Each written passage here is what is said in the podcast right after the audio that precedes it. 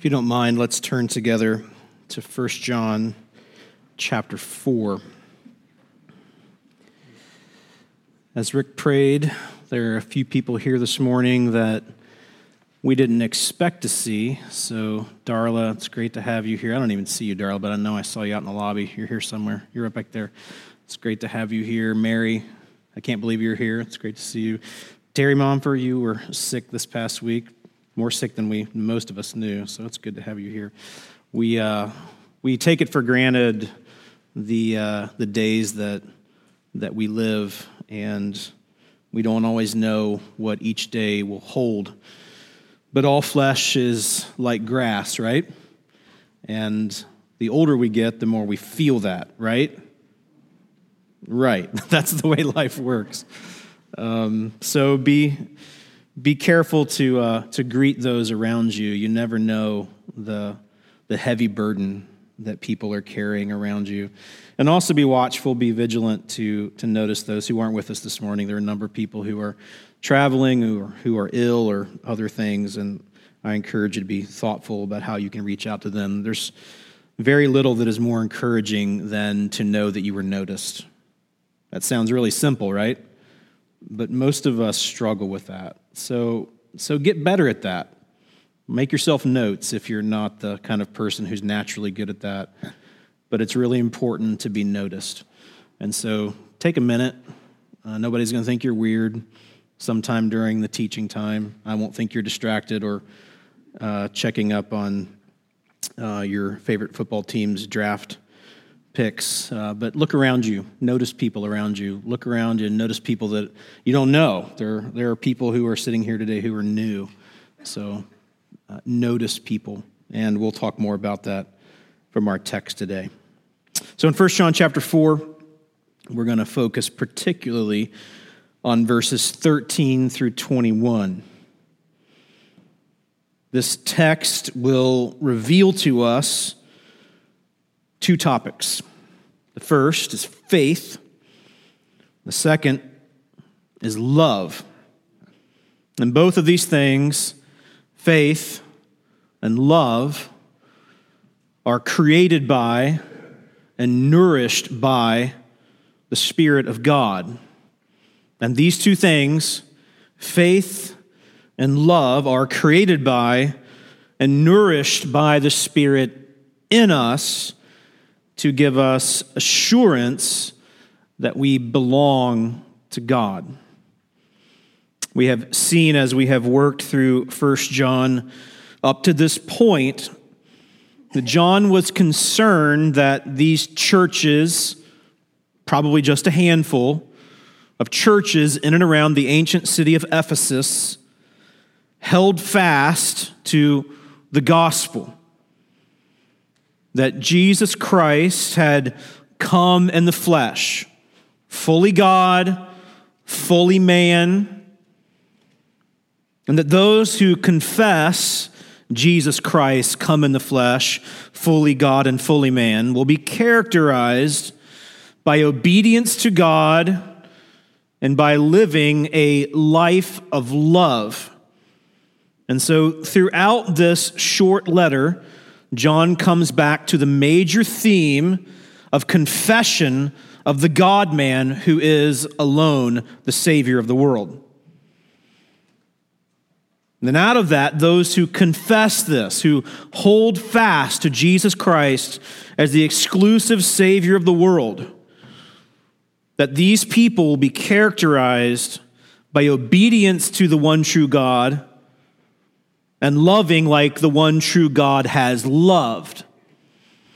John was concerned that these churches held fast to these things because there were those who had gone out from them and had left these things behind, somehow thinking that through superior or even perhaps mysterious attainment of knowledge that they had found a better way. That, that Jesus was was necessary for salvation, perhaps, but, but not sufficient. And because they no longer held fast to Christ as the exclusive and sufficient Savior, obedience had become sort of superfluous. It wasn't important anymore because they were charting their own course and got to make up their own rules.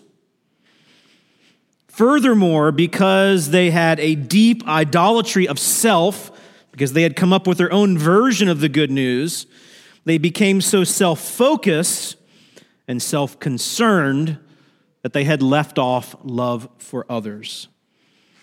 And so there is always a trickle down effect.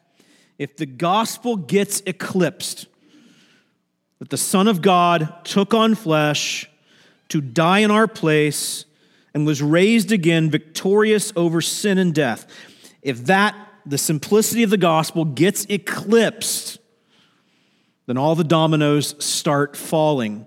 And you end up with a version of Christianity, which in fact is not Christianity at all.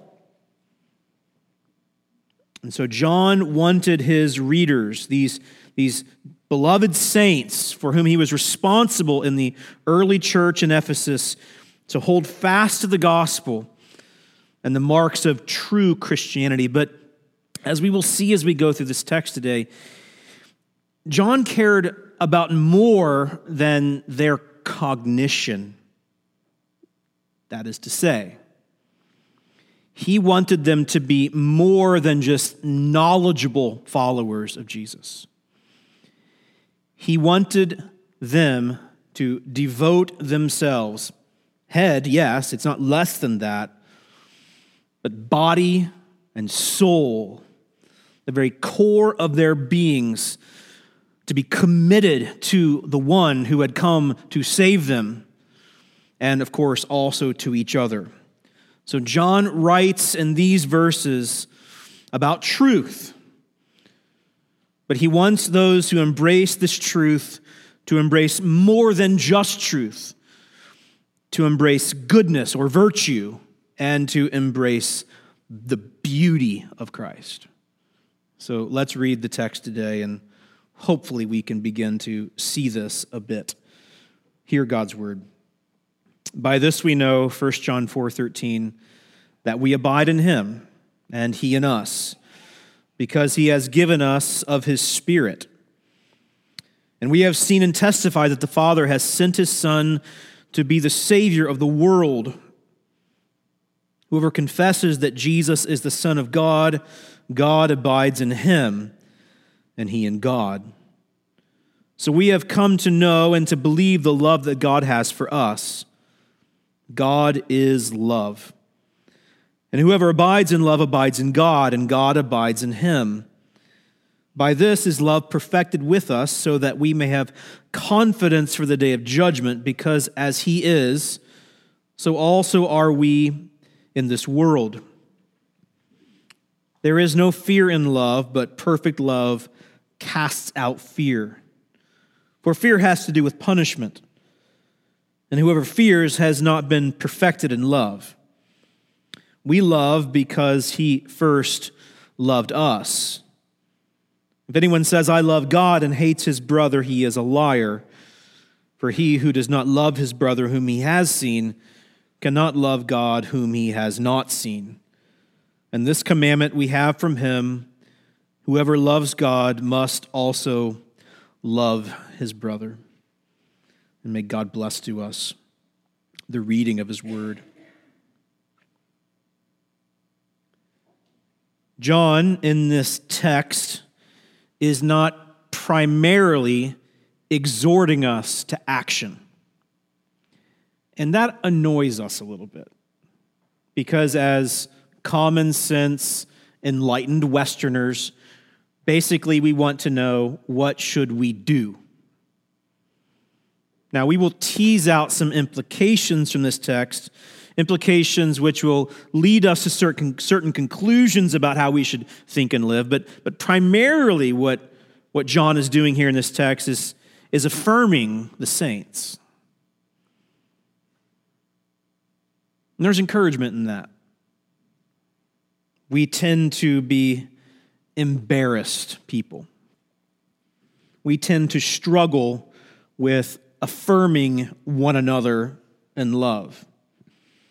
We have lots of good thoughts in our heads, but by and large, we tend to struggle with actually saying out loud the things that we love or are thankful for in other people.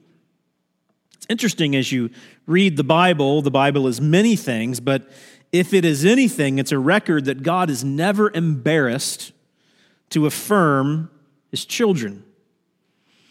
And John, as a devoted follower of Jesus, he who really grasped the heart of Jesus, perhaps more than any other human that ever lived, John was a devoted student of theology, but John was also a bit of a mystic.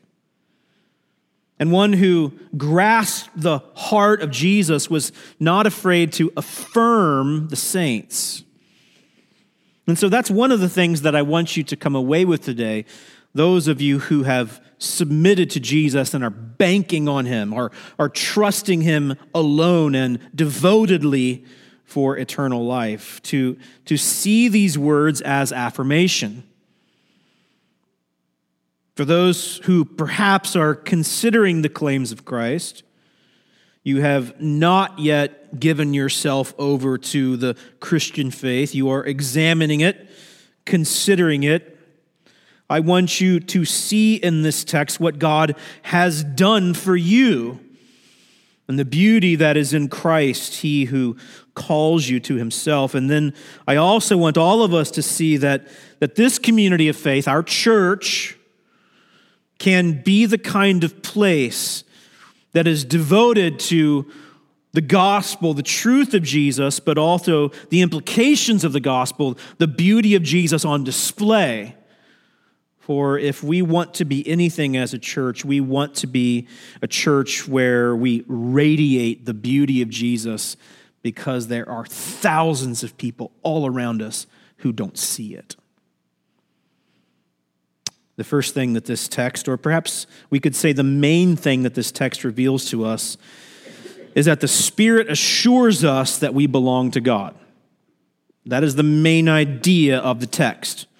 But he does that in two ways. So the Spirit assures us that we belong to God. And the first way that he does that is by creating within us a deep assurance of faith in Jesus Christ, the only Savior. So, the first way that the Spirit assures us that we belong to God is by creating within us a deep assurance of faith in Jesus Christ, the only Savior. Notice in verse 13 that John says, By this we know. This is not a cocky, arrogant faith, it is a, a humble faith, but it is a settled conviction. John is saying here something pretty profound something that if you were a student of church history, at least through most of church history, would have been seen as impossible. But John says we can know that we belong to God. In fact, he says something much more profound and mysterious than that. He says that we can know that we abide or remain in him and that God actually abides in us. That, I think, we don't really understand, and I'm not really sure if pressed we could actually believe it. Because the truth of the matter is, even those of us who understand the Christian faith well, the gospel well, know that very often we don't look like, sound like, smell like God abides in us, right? Let's just say hypothetically that we are the kind of people that perhaps, since we last gathered, used our tongues, which are meant to bless, to harm someone close to us. Now, this is rhetorical. You don't have to raise your hands, but does that catch any of you?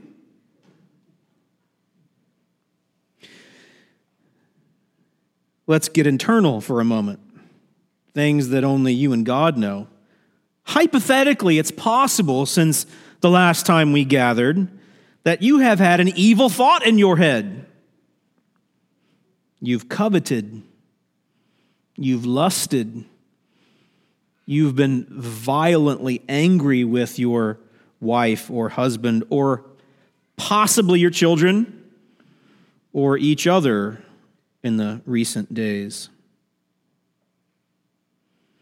If we're being really honest, we struggle to believe that the God of eternity, who is three times holy, could actually abide in us. But, but John says we can. And how is that possible?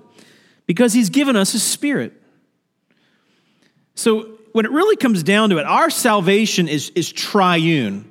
It's accomplished by the Trinity from beginning to end.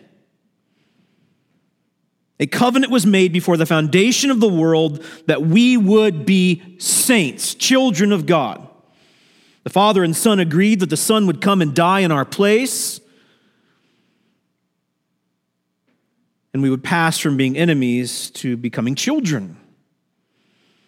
And then Jesus really did that. He came and died in our place. And the Father punished him in our place. But then the Father raised him back up. And all who come to Jesus in faith come to him in faith because God the Spirit has given them new birth. He who is the Spirit of adoption actually making us sons and daughters of the God against whom we were at one time rebel against, and then seals us for the day of redemption so that our salvation will be complete. So, from beginning to end, how are we saved? By God.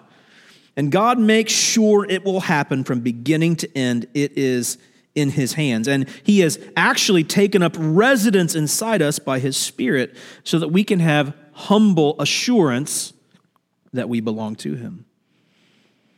And notice that John says in verse 14 that, that he and his compatriots, the apostles, actually have seen and testify that the Father has sent his Son to be the Savior of the world. And then whoever confesses, verse 15, that Jesus is the Son of God, God abides in him and he in God, so we have come to know and to believe the love that God has for us.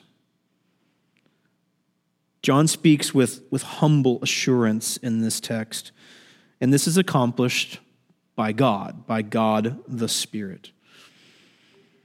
In 1 Corinthians 12, verse 3, Paul says, Therefore, I want you to understand that no one speaking in the Spirit of God ever says Jesus is accursed but then conversely, no one can say Jesus is Lord except in the Holy Spirit. So if you deny Christ, you don't belong to him.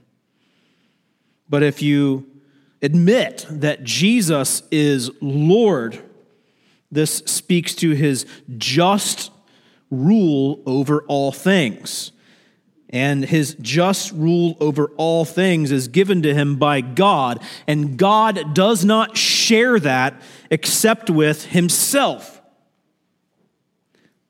God will never share his glory or his authority with anyone but himself.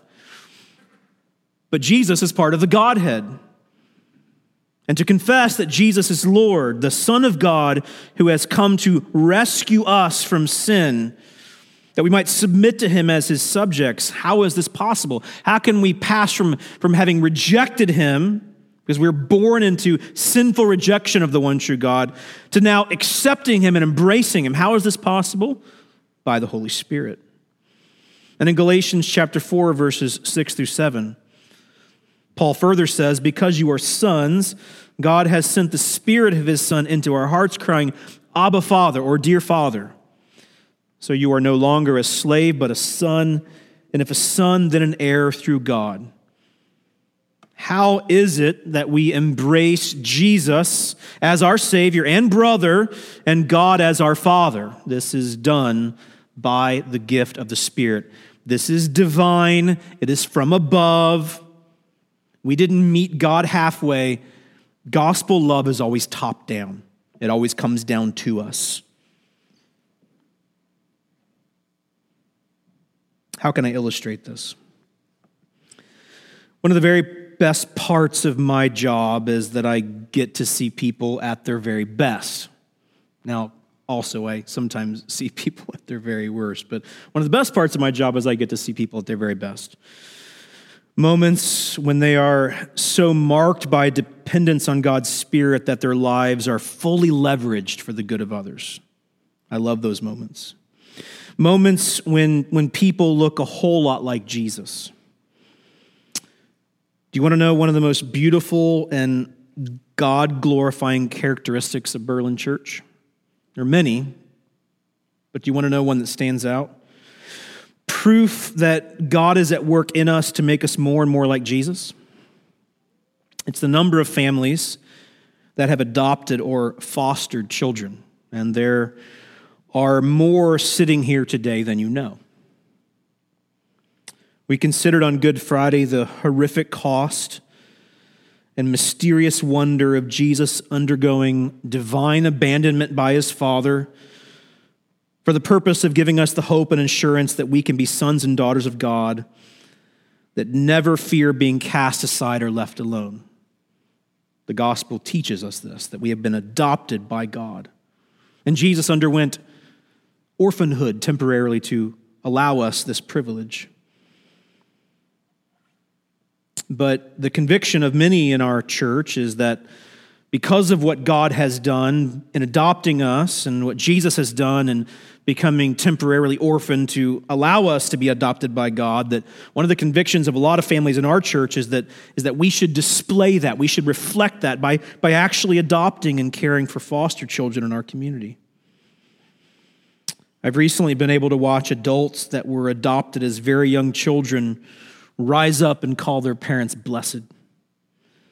I've watched Andy and Kim Scott, who are here with us today, most of you don't know this, give up two family vacations to sit beside the bed of their foster son who was sick.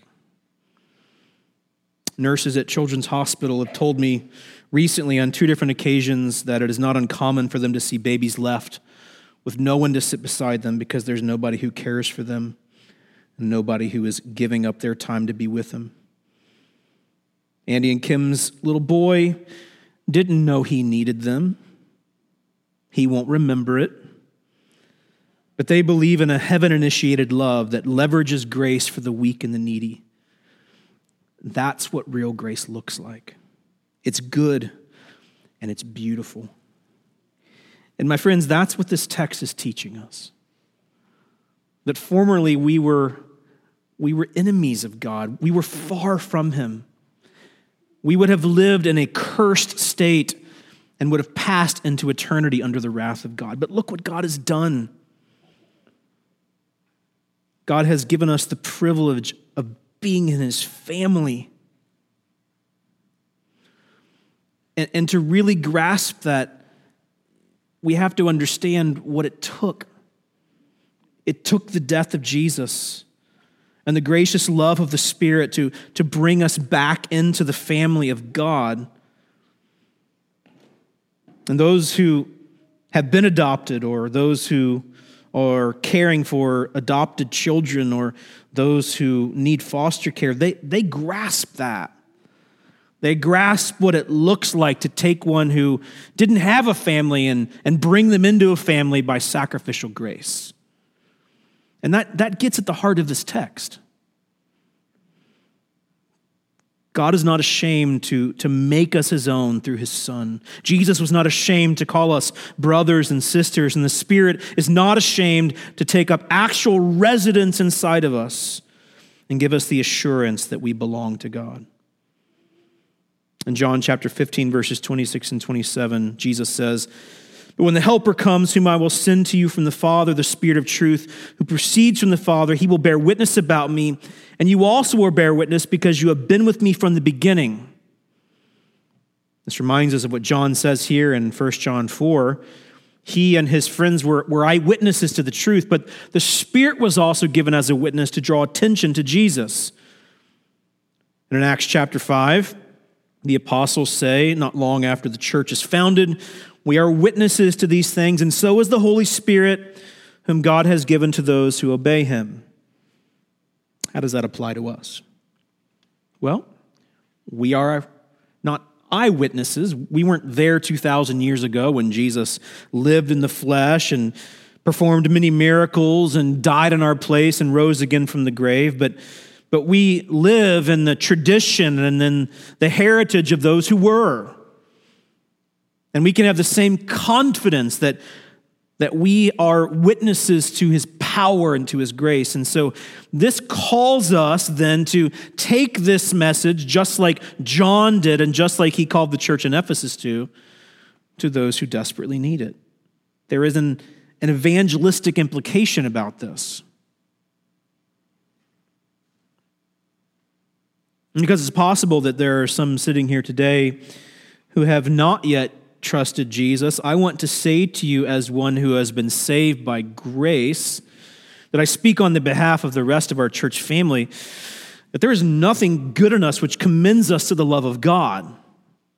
Anything good in us has been created from above. But Jesus has been given to us as a gift, and we've been brought back into the family of God, not because we're moral, not because we're virtuous, but because God is full of love. And you can be part of this story too. But we have neighbors and friends and family members all around us who don't know what this looks like, who long to belong, who want to be noticed who fear condemnation, which we'll talk about in just a moment. And we have good news. So, my friends, let's not hoard it. Let's not hide it. Let's not be embarrassed by it. It's the kind of love that made us children. It's the kind of love that called us sons and daughters. It's the kind of love that made us belong and people all around you, whether you know it or not, they want to belong to, and they might not even know it. And so embrace the doctrine of the gospel that Jesus Christ, the Son of God, took on flesh to die for you and was raised again victorious over sin and death. Believe that, know that, but embrace it as beautiful as well. And as the Spirit creates this beauty within you, it will radiate out from you in your speech and in your love. And this brings us to our next point. The Spirit assures us that we belong to God by creating within us a deep assurance of faith in Jesus Christ, the only Savior. But also, secondly, by nurturing within us a confidence in God's unbreakable love for us and a welcoming love for others. So, so, first today, the Spirit assures us that we belong to God by creating within us a deep assurance of faith in Jesus Christ, the only Savior. He who brought us back into the family of God. But, but secondly, the Spirit assures us that we belong to God by nurturing within us a confidence in God's unbreakable love for us and a welcoming love for others. Verses 17 and 18 are perhaps some of the most profound verses in the entirety of the New Testament. And because we're too busy in mind and heart, we often don't recognize these verses for what they're actually saying. But they do address the innermost concerns of the core of our soul. Let me read them again. By this is love perfected with us, so that we may have confidence for the day of judgment, because as he is, so also are we in this world. There is no fear in love, but perfect love casts out fear, for fear has to do with punishment, and whoever fears has not been perfected in love. All of us, to one degree or another, carry shame and all of us, to one degree or another, carry fear of condemnation. And often shame and fear of condemnation do this, that they go together. If people really knew what I was like, they would run away from me. If people really knew what I was capable of, they would hate me. But we know intuitively that God actually knows all those things. There's nothing hidden from him. And we wonder sometimes if we've actually gone over the threshold We've gone too far where perhaps he, he won't love us anymore. He, he won't forgive. Or perhaps it shows up in, in this kind of notion God has to keep his promises because the Bible says he must, but he's probably really displeased with me. God's probably really frustrated with me. God wishes I was somebody different. And as our shame shows up in unspoken words or thoughts of condemnation and thoughts of God being disappointed in us, it stunts us. It keeps us from being free toward one another. It keeps us from enjoying the grace of God. It causes us to, to posture. It causes us to, to compare. It causes us to judge. And it causes us to live in an isolated sense, trying to keep God at arm's length and one another in the same way. Shame and fear of condemnation course through the veins of all of Adam and Eve's offspring. Having just come through Easter season, the story and details of the crucifixion are fresh on our minds. We run the risk of viewing the crucifixion, however, just as an historical event, something to be pondered upon once per year and then set aside until the next Easter rolls around. But I would challenge you to be often in the Gospels Matthew, Mark, Luke, and John so that you might understand the gospel. The good news that the eternal Son of God took on flesh, suffered and died in our stead, and rose again to assure those united to him by faith that they need never fear death or condemnation. Consider with me, ever so briefly, the sayings of Jesus from the cross because they are fresh on our minds, and what they hold for us in regard to shame and condemnation. The first saying from the cross Father, forgive them, for they know not what they do. Jesus pled with his Father to pardon our treasonous, bloodthirsty rebellion. My friends, you need not fear condemnation. Jesus said from the cross, Truly I say to you, today you will be with me in paradise. Jesus assured his enemies that they would share in his kingdom. My friends, you don't have to be afraid of condemnation. Jesus said to John and to his mother Mary, Woman, behold your son, behold your mother, son. Jesus reconciles us to one another, creating a holy and countercultural family you don't have to fear condemnation. Jesus said from the cross, My God, my God, why have you forsaken me? Jesus underwent the agony of abandonment from his beloved Father so that we could relate to him as Abba. My friends, you don't have to fear condemnation.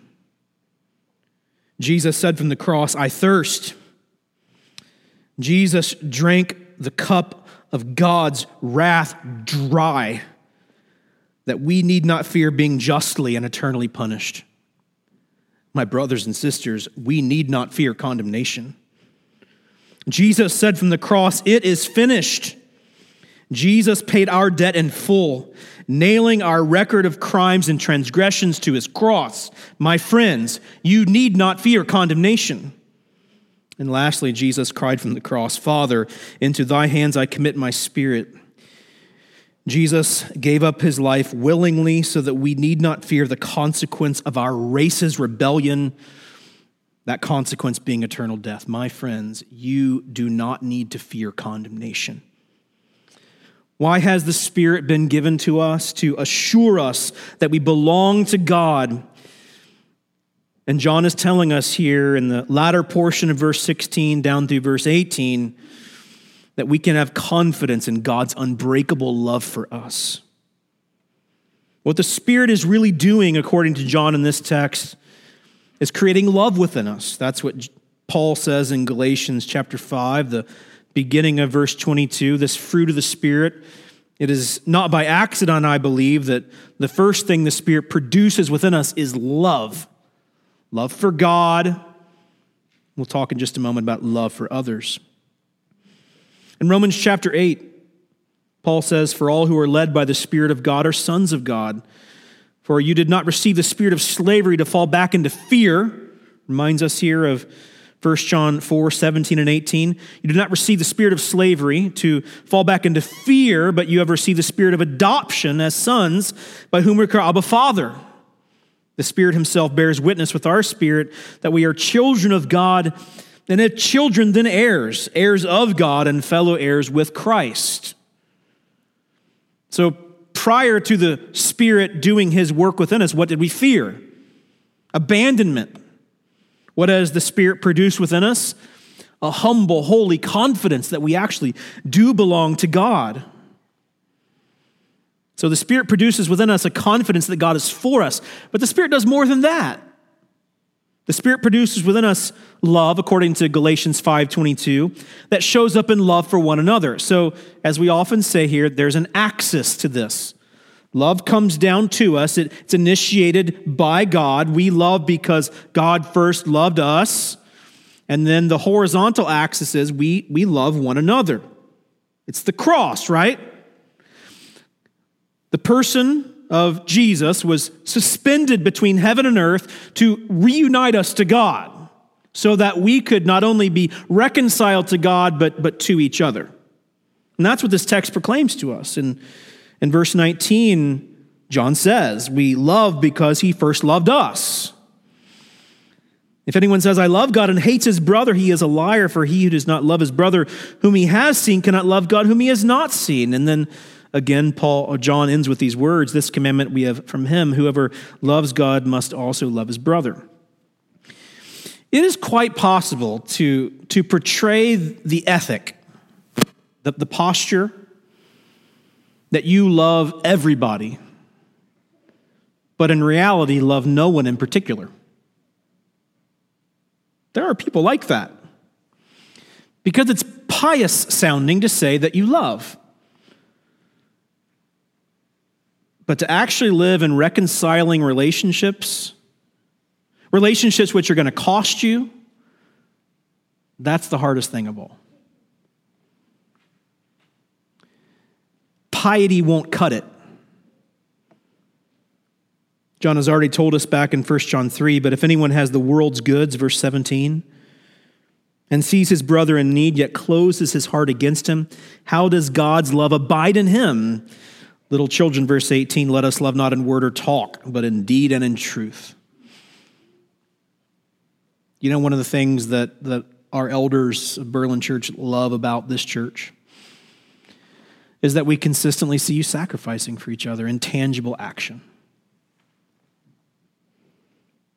Now, have we done enough? Do we get to, to rest on our proverbial haunches and say, it is finished? the answer is a resounding no. We are called to a lifelong pursuit of sacrificial love. If the gospel is anything, as we've talked about today, it is the message that God welcomes the unlovely. Now, you may think you are relatively lovely. Now, you would never say that out loud, right? Because that sounds arrogant and pious. But, but you can look around you and notice people around you who are relatively unlovely. Now, maybe not in, in their facial features or in their bodies or whatever, but, but you know them well enough to know that, that they're pretty unlovely. And let me just disabuse you of the notion they think the same thing about you. We are all pretty unlovely people, capable of all kinds of sinful actions that, that really hurt people. But is the gospel not a message that God welcomes the unlovely? So then, how are we to live? John says here in this text that if we say we love God and hate those around us, even if we never verbalize it, we are liars. And in actuality, don't love people or God. John has already gone to great lengths to point out deceit here in 1 John. In 1 John 1 6, he says, If we say we have fellowship with him while we walk in darkness, we lie and do not practice the truth. In other words, if we really belong to him, we'll obey him. In 1 John 2 4, similar statement whoever says, I know him, but does not keep his commandments is a liar, and the truth is not in him. John's not afraid to throw down the gauntlet. 1 John 2 22. He moves on from behavior to confession. Who is the liar but he who denies that Jesus is the Christ? This is the Antichrist, for he who denies the Father and the Son. So, in other words, you're a liar if you say you embrace God and don't embrace his Son that he has sent to be your Savior. But here in this text for us today, in 1 John 4, he goes further and he says, If you don't love those around you, but proclaim that you love God, you are a liar.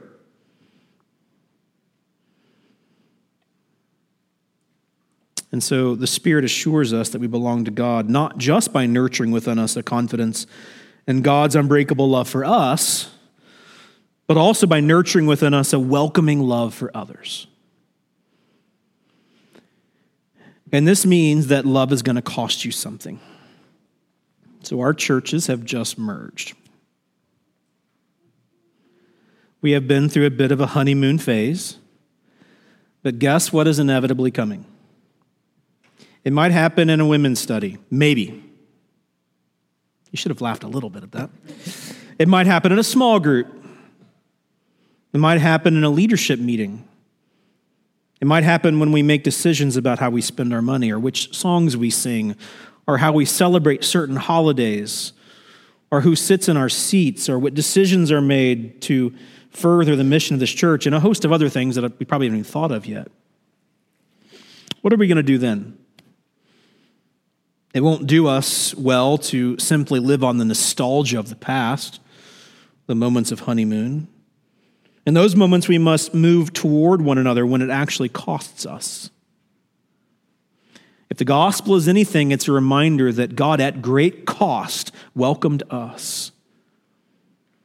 And the gulf between me and God, between you and God, is profoundly distant compared to the infinitesimal distance between us and each other. Right? And yet God welcomed us anyway at great cost. And so we are to, at great cost, welcome one another. And then we know, we know when we learn to live like that, that we belong to God because the Spirit's producing that. No one can love like that unless the Spirit produces it.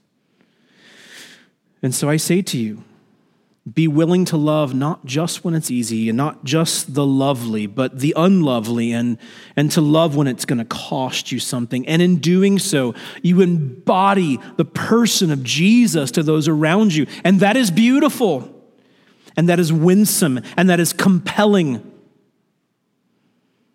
And that will help your struggling brothers and sisters who struggle with shame and condemnation because they fear not only that God will cast them off for their many sins, but that you will too. I have many struggles in my life, but one of the greatest struggles of my life is that I fear abandonment. I fear abandonment from God because I know how wicked I am. But I come back to the gospel all the time because I'm reminded therein that He'll never abandon me. And I fear abandonment from people, that I will actually do things or say things that they will walk away from me. But what if? What if we were the kind of church that so embraced not only the truth, but the beauty of the gospel, that we lived in humble confidence that God will never cast us off? And we live so sacrificially at great cost toward one another that we don't fear that we will walk away from each other. Do you know what such a church could be in this community? I want to be part of that church.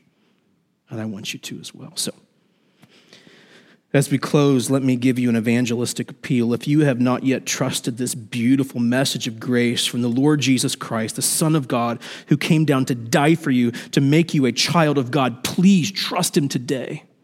And those of you who already have, re embrace this fact and go out to the world this week and tell them. I have a community atmosphere appeal to you this ethic, this kind of atmosphere will only be created if we together embrace the gospel of Jesus and love this way. Only the Spirit can nurture this. And so, May God be glorified as we embrace what His Spirit has come to do to create within us a deep assurance of faith that Jesus Christ is the only Savior. And also, the Spirit has come to nurture within us a confidence in God's unbreakable love for us and to produce within us a welcoming love for others. If you see these things today, be affirmed, be encouraged, and may God continue to grow within us a deep and thankful faith for what He is doing. Let us pray.